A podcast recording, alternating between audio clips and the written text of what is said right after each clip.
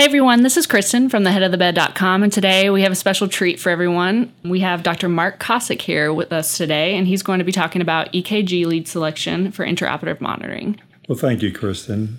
And I'm currently employed as a professor at Western Carolina University. My prior academic appointments included the University of Kansas, University of Alabama at Birmingham, and the University of Maryland. My area of expertise is electrocardiography, I've lectured extensively across the country during the past 20 years, teaching anesthesiologists, hospitalists, CRNAs, and critical care nurses on various EKG topics.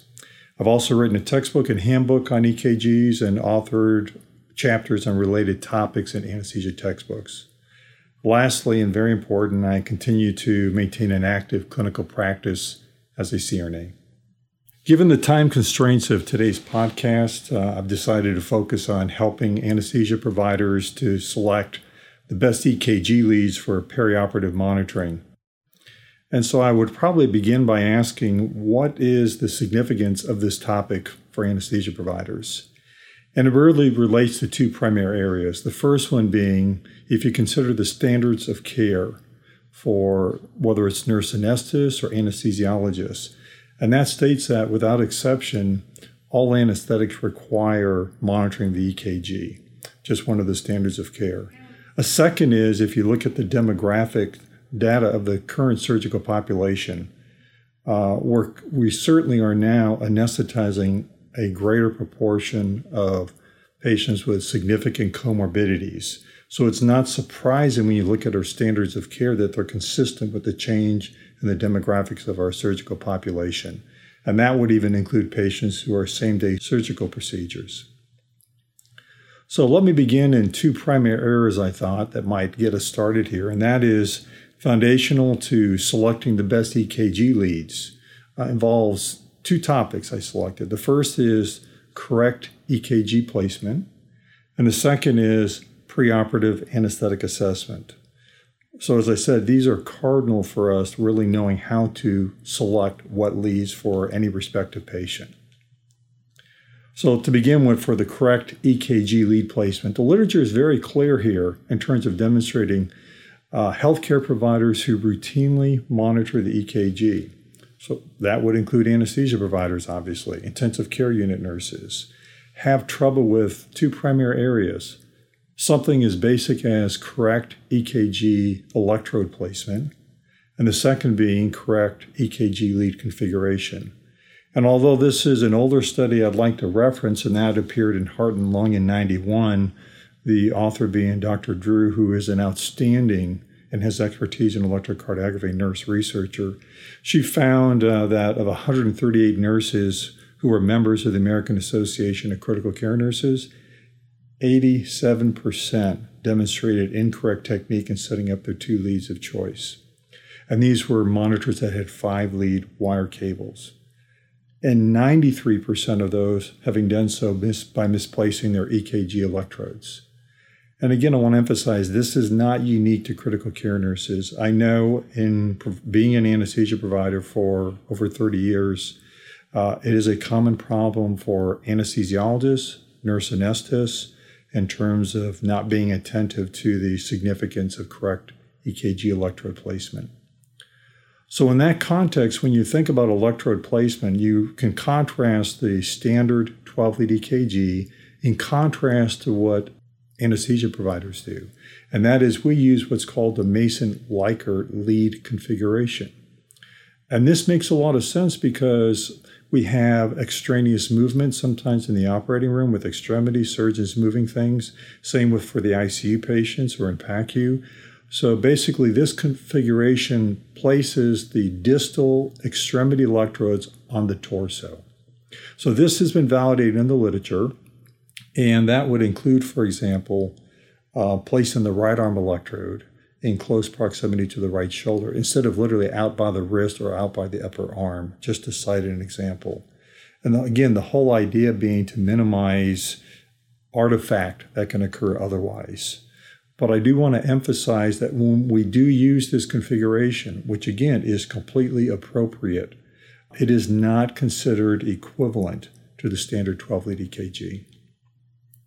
So let's talk about then where exactly electrodes should be properly placed, ideally placed. So let's begin. For the right arm electrode, it should be placed out, which is by color coding, by convention, the white electrode. It's placed out by the right shoulder. Uh, that again helps to stabilize the ECG tracing. Um, the left arm electrode similarly is placed out by the left shoulder, which is the black electrode. And by convention, the left leg electrode is the red electrode, and that's placed as close as possible near the iliac crest, the crest of the iliac crest. So the basic message there is you really want to have your electrodes placed in a more lateral position on the torso and over bony prominences, not in a more medial location. The closer you move electrodes to a more medial location, the further away they are in regards to trying to replicate a respective lead that you would see on a 12 lead EKG. So that can be problematic in terms of interpretation of the EKG data. Lastly, in terms of electrode placement, consider the right leg electrode. It is labeled right leg, and many people do, as anesthesia providers, place it down by the right leg. Actually, it can be placed anywhere. And for myself, since I live at the head of the table most of the time, it's up by the right shoulder near my right arm electrode. Clearly, if the electrode were to get wet or it became disconnected, otherwise, if it was down by the right leg, I'd have to move my arm down there. It could disrupt surgery, upset a surgeon. So it makes much more sense to place it up by the right shoulder. Let's talk now about the proper electrode placement for the six chest electrodes. What's important here is the use of bony landmarks. So, for example, for V1, if you were going to monitor intraoperatively in a true V1 lead, you would place with a five cable system the brown electrode, fourth intercostal space right of the sternum. Now, remember the first bony structure that you, that you typically palpate is the clavicle. So the depression directly beneath that is not where you begin counting. That is not your first intercostal space. V2, if you placed a brown electrode, fourth intercostal space left of the sternum, that would be V2. We'll skip V3 for a moment and go to V4. That is midclavicular, fifth intercostal space. V3, if you were to monitor in that interop, which actually would be an outstanding lead to use for patients at risk for CAD, it is placed equal distance between V2 and V4. V5 is horizontal to V4, anterior axillary line. So it is not placed in the fifth intercostal space anterior axillary line. It is literally horizontal to V4, anterior axillary line. If the patient's anatomy happens to have it placed in the fifth intercostal space, then of course that's fine, but you do not palpate the fifth and slide upward to the anterior axillary line. V6, the last of the conventional 12 lead EKG of the six electrodes for the precordium, is placed horizontal to V5 mid axillary line. So, again, for emphasis, critical for placement of these is palpation of bony landmarks. There actually are, which can be used by anesthesia providers, an additional three chest electrodes that are posterior ones, and that would include V7, V8, and V9. So sometimes if I have a patient in a prone position, I would consider these versus an, one of the anterior ones where a patient for a long procedure would be laying on that electrode. So V7 would be placed simply continue along that horizontal line from V6 at the posterior axillary line. V8 continue with a horizontal line now on the backside below the scapula. That would be the location for V8. And V9, the last one, would be continue along a horizontal line adjacent to the vertebral column, and that would be V9. V7, V8, and V9 are considered what's called true posterior leads. Now, having just reviewed those electrodes, I want to emphasize again the, the significance of using bony landmarks. And the reason I say that is the literature has demonstrated as little as a two centimeter misplacement of a chest lead can lead to diagnostic errors. both in terms of false positives and false negatives. So you can see it's extremely important to make sure precord electrodes are properly placed. Improper electrode placement also, like a more medial location for the limb lead electrodes, let's say, for example, if you place the right arm midclavicular, can also lead to erroneous interpretation. So again, you may even see, for example, flip T waves by making that slight of movement. Not meaning you would, but you could. I personally have seen it clinically in teaching electrocardiography interop. So electrode placement is critical. And really, far too many anesthesia providers have noticed because we are so sensitive to the need to push the schedule, continue with time. Sometimes just simply accept, for example, what a pre-op nurse may place the electrodes, and they can be completely inappropriate or they personally place them the anesthesia provider just for the sake of time and just slap them on anywhere and think if I got a pattern, everything is fine. Well, when it comes to actually accurately interpreting EKG data, no, it can lead to iatrogenic injury for that respective patient. A unique patient population may be as well a woman with large breasts. The American College of Cardiology recommends in that situation to place chest electrodes under the breast in such patients. So, again, I want to emphasize no EKG lead system is reliable without attentiveness to correct EKG electrode placement. And we're talking on literally a few seconds to do this correctly. So, the second point I wanted to discuss in terms of foundational to selecting the best EKG leads are preoperative anesthetic assessment. Now, you may be asking, how does that come into play? Well, the pre anesthetic assessment helps us to identify, obviously, if a patient has risk factors for perioperative cardiac morbidity, also known as PCM. That would be, for example, diabetes, geriatric patients, family history of CAD, etc. And so, with that in mind, that helps me to determine what EKG lead might be best for this respective patient based upon the pre op history. In addition, not just lead selection, but in terms of trying to accurately interpret what changes I see. Because anyone in any setting trying to interpret EKG data without patient history, medical history, surgical history, family history is at a tremendous disadvantage because you certainly can have what appears to be significant changes. Let's say, for example, if you had evidence of transmural injury in V3 and ST segment elevation of three millimeters that may in fact not actually be transmural injury. It could be a false positive. It in fact could be correlated with a healthy young male, for example. So I always emphasize that people look at EKG changes not in terms of absolute values. Trends are important, but also in terms of the full clinical picture. Are there any hemodynamic derangements associated with that? A tachycardia, a hypertension, gross hypotension, et cetera, et cetera. Certainly, we can have significant EKG changes in the absence of any hemodynamic derangements. That certainly is possible as well.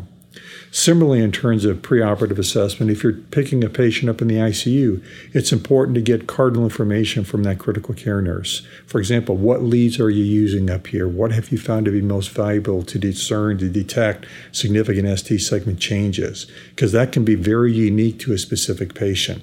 Or you may ask the nurse, does this patient have any frequent aberrantly conducted beats versus those that are ventricular in origin? Because that could provide some guidance for you in terms of what you're using in the operating room as well. So, again, remember EKG criteria in the literature for suggesting whether it's myocardial ischemia, myocardial injury, is that criteria is with the understanding that EKG electrodes are properly placed and that the EKGs leads were properly configured. So there are many ways that healthcare providers providers can mismanage and misconfigure and misplace electrodes and potentially cause iatrogenic injury. And I want to say an excellent resource for people listening, uh, and this is a article that was published in the Journal of American College of Cardiology in 2007. And this, uh, as I said, is an excellent resource for recommendations for standardization and interpretation of the EKG. It actually is a scientific statement. from the American Heart Association, Electrocardiography, and Arrhythmias Committee, as well as the Council on Clinical Cardiology and the American College of Cardiology Foundation. So that is an excellent resource for anyone. Now, let's talk now about what leads you're going to use in the operating room. You've interviewed a patient pre op and you say, okay, what do I want to use? Obviously, you have many options here. Let's start with a very commonly used lead among anesthesia providers, and that is limb lead 2 you have to ask, why is limb lead 2 so common? I think many people, if you will, for lack of a better word, that has been their experience traditionally through an ICU, whether it's on the physician side, the nurse's side. Lead 2, because of its MQRS, oh, mean QRS lead axis, provides excellent P wave morphology, large R waves, and that's what people get accustomed to seeing. And it's like, anything else I really don't want to look at that might be associated with a small R or a big S because it just looks too foreign.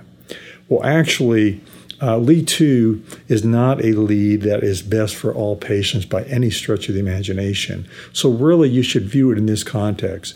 Lead 2 is a very good lead to use, an excellent lead to use if you have a patient whereby it's important for you to make dysrhythmia analysis in the context of where P waves are important for the diagnosis. So that would include, for example, is this atrial fib? Is it atrial flutter? Is it a junctional rhythm? So those type of rhythm disturbances where P waves are important for the diagnosis lead to by and large is your first choice. Let's move on now in terms of some chest leads and reasons for selecting those. And that would include in terms of patients at risk for ischemia, injury, or MI. So, what leads are best here? Well, let's first look in the context of a five cable EKG system versus a three cable EKG system. Remember, if you have a five cable EKG system, right arm, left arm, left leg, excuse me, right leg, and a chest lead, when all of those are properly connected, you have the capacity to monitor at any time during that case in any of the six limb leads leads one, two, three, AVR, AVL, AVF, in addition to one chest lead. And when I say one chest lead, what I'm really saying here is a true chest lead, meaning as good as what you saw on the preoperative 12 lead EKG, if there was one. It's a true chest lead. It gives us information, in fact, in what's called the transverse plane, as you would see on a preoperative 12 lead EKG. So that is an excellent system to use if you have it as an option and you look at the many opportunities you have in terms of the globally look at myocardial performance. So I mentioned in terms of a three cable system versus a five cable system. If you have a three cable system, and sometimes I'm challenged with that clinically, there's not a five cable available at a hospital, but I feel there's a need for this patient to monitor in a chest lead, then you can configure what's called a modified chest lead. So basically, it's a modification of a true chest lead. And let me say up front, a modified chest lead should never be used in place of a true chest lead when a true chest lead is an option. Anytime you're trying to modify something, to trying to replicate a true, the modification is not as good in terms of sensitivity and specificity issues. And that has been substantiated in the literature as well. So, a, an example of a modified chest lead would be an MCL5 and there are several variations in the literature of that that can be used by anesthesia providers. The, the common denominator among any modified chest lead is because basically a modified chest lead involves the use of two designated electrodes, where one is designated as negative and one is designated as positive. So, anytime you're using a modified chest lead, what it means is one of the electrodes is placed in that respective chest lead position. So if we were to construct, for example, a CS5, central subclavicular 5, you have one electrode that must be in the V5 position. Otherwise, you cannot have a modified chest lead 5. And the one that's placed there, you've got to make sure it becomes positive. And the negative electrode for a CS5, which stands for central subclavicular 5, is placed out by the right shoulder. And so if you were to place the left arm electrode in the V5 position, place the right arm electrode in its usual location, and you were to dial in on the EKG monitor a lead 1, that would still be displayed on the screen as a lead one, but it literally is not because you move the left arm to the V5 position. That would actually be an example of a CS5, central subclavicular 5. So if I didn't have a five cable system, that would be a nice alternative to still monitor for that patient in terms of sensitivity for myocardial ischemia or injury.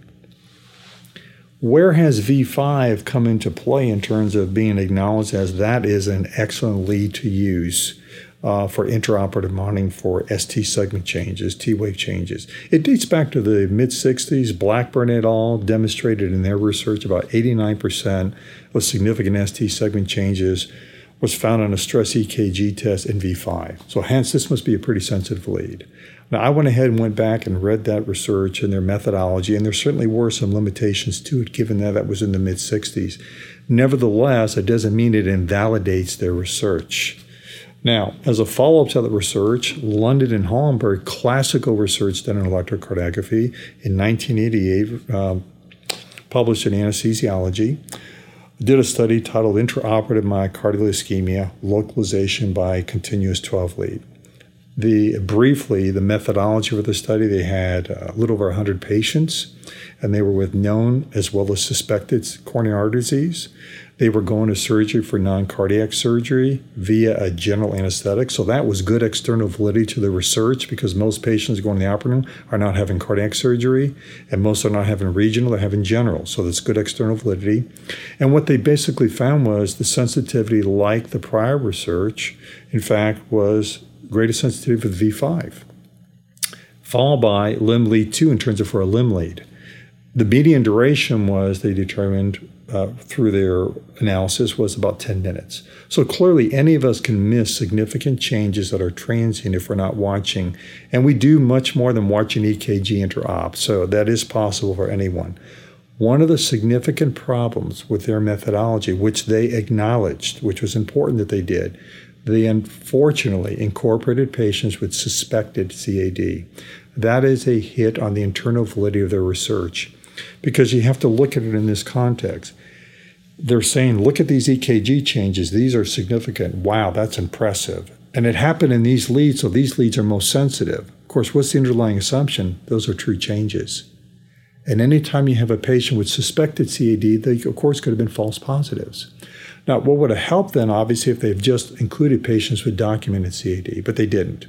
And what would have helped if they would have teased out there were certain, say, here's our N number with documented, here's our N number with suspected, and let's run the let's run the data, uh, the statistics on that. But they did not, so we'll never know. So it's just a limitation of the research. It does not mean people should not be using a V5. I want to be clear on that. But it's important to always, in any research that you're critiquing, to understand the limitations, which helps offer an explanation for some differences in research outcome. In fact, two years later, a group of researchers, Mizutani et al., in 1990, reported in the American Journal of Cardiology ST monitoring 12 lead during and after coronary angioplasty.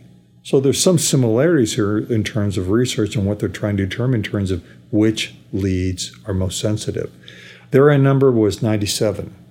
So quite similar to what we had with the prior study with London and Hollenberg. And what did they find?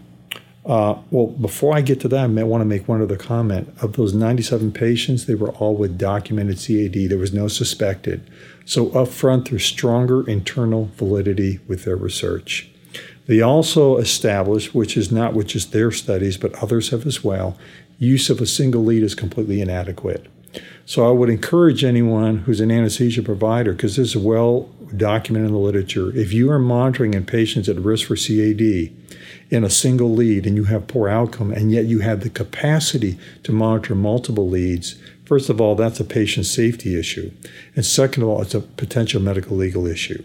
You are vulnerable in terms of knowing what the literature says that multiple leads are superior to a single lead. And even if someone were to say, well, all I have is the capacity to display one lead at a time. Therefore, that's all I did. Well, think about it. There are lead selector switches on the vast majority of monitors today. So there's nothing that prohibits anyone from intermittently going up and changing a lead selector switch to see what's going on in other leads. clearly use of a single lead is inadequate because myocardial ischemia injury can be very regionalized. So if you're not looking the right leads, you can completely miss significant events. So what Mizutani and all found was two appropriate leads increased sensitivity 93%. Now I want to emphasize not just any leads, two appropriate leads. So it comes down to again correct lead selection, which again, when you look at our standards of care and we're looking at EKG monitoring, the understanding is that we are have the capacity to have these cardinal skill sets to understand that we're not just connecting a patient up to a monitor and basically not have the understanding of how to correctly interpret that data. This is an underpinning for that. So appropriate leads can improve sensitivity, which is why again it's vital for two reasons patient safety and continuity of care to always document what leads are being used on the patient. Nothing could be more potentially harmful for a patient than they have a second procedure and they had a significant morbidity from the first. And let's say, for example, someone gave beta blockers, maybe combined with some nitroglycerin, and they documented ST changes that were significant, but failed to document the leads in which that occurred that ties the hands of the subsequent anesthesia provider. It obviously would be great to know for continuity of care, patient safety, what leads, in fact, that was demonstrated in. So for Mizutani et al., the most sensitive lead for ST elevation was V3. For limb leads, it was not 2, it was limb lead 3. For ST depression, it was also V3. For the limb lead also, it was limb lead three. So again, it shows here's a different group of researchers, stronger internal validity. However, it is a different external validity issue here. There's no doubt about that, but shows a difference here. And that leads us to the most recent, which dates back to 2002, over a decade now, in terms of in the anesthesia literature, in terms of trying to determine which leads are best for detecting ST changes, T wave changes, et cetera. And that was Landesberg et al. reported in Anesthesiology in 2002. Now, in comparing this with London and Hollenberg's work, we're looking here at about 185 consecutive patients undergoing vascular surgery. They were monitored continuously with 12 lead for ST trend analysis, so perioperatively as well as 48 to 72 hours after surgery. So you want to think about the external validity here of their research finding. It's applicable for to us as anesthesia providers when we drop our patients off in PACU or the ICU. So it's important that we convey to those healthcare providers what leads we would like to see continued monitoring those respective patients. They also, like Mizutani, documented use of a single lead is completely inadequate. So again, Another evidence based representation of multiple leads are important. And they also said two or more appropriate leads, chest leads, improve sensitivity to up to 97%. ST depression was seen in about 97% of all patients in this study. And of the leads they found, as Mizutani did, V3, not V5. V3 detected ischemia the earliest followed by not V4, excuse me, not V5, but V4, then V5. So again, this is consistent with some other research that was done outside of anesthesia. What did they find? Also, they teased out the literature in terms of their data a little more detail, which I thought was great. With patients sustaining an MI, V3 was no longer the most sensitive, it was V4. V4 was the most sensitive. And, and in that patient population, V3 and V5 were equally sensitive. So, again, if you're looking at anesthetizing a patient who clearly is in the process of having an MI, from a statistical perspective, v, V4 would be your first choice. If you're talking for monitoring a patient who's at risk for ischemia or injury, as well as an MI, V3 is the preferred lead, followed by V4, and then V5. This information you can find, what I've just shared with you in terms of this research being evidence based, it's in major anesthesia textbooks. For example, I've written the CV monitoring chapter for Nagelhout's nurse anesthesia since its inception uh, 2005 through now 2010. If you take a look at those chapters, I have this reported on the, the brief electrocardiography section in terms of the importance of these leads. Similarly, the other major anesthesia textbook used nationally as well is Miller's Anesthesia. You look back at 2005 as well as the current edition in 2015 that just came out, that eighth edition, also list for people who are learning training in the respective residencies anesthesia, the preferred leads, as I just stated, as relates to Landesberg et al., as well as other researchers.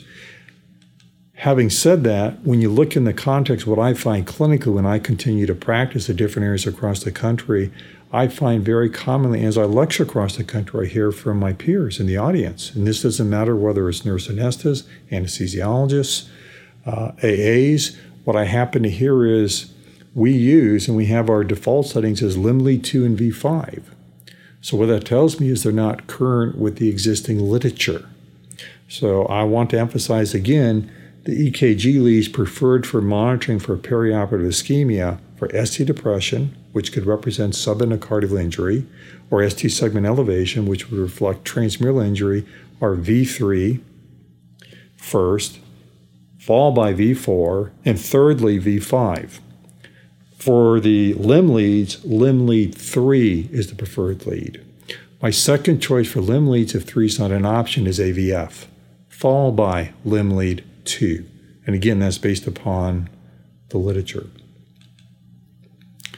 Now, having shared this information and reviewed this with you, let's not forget not just to rely upon data in the context of statistical significance. Let's get back to some clinical reality.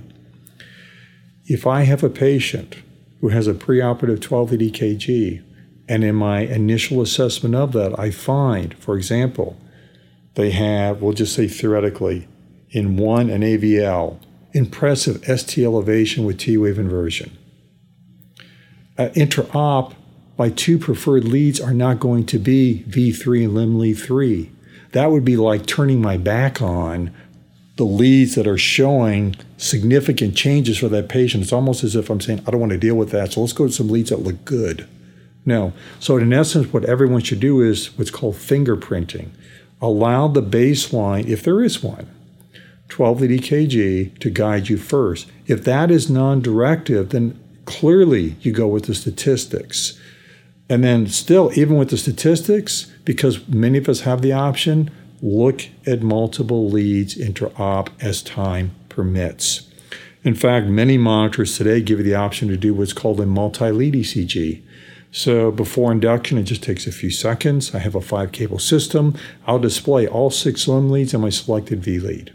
And I can de- make a global assessment before I'm about to do an insult for that patient with whether it's propofol, my volatile agent, etc. So I have a baseline. And just remember, some reality when you look at the literature is it takes about 17 years for research to be implemented in practice. So uh, I understand it can take some time, but nonetheless, I know we're all trying to uh, improve our practice from an evidence based perspective.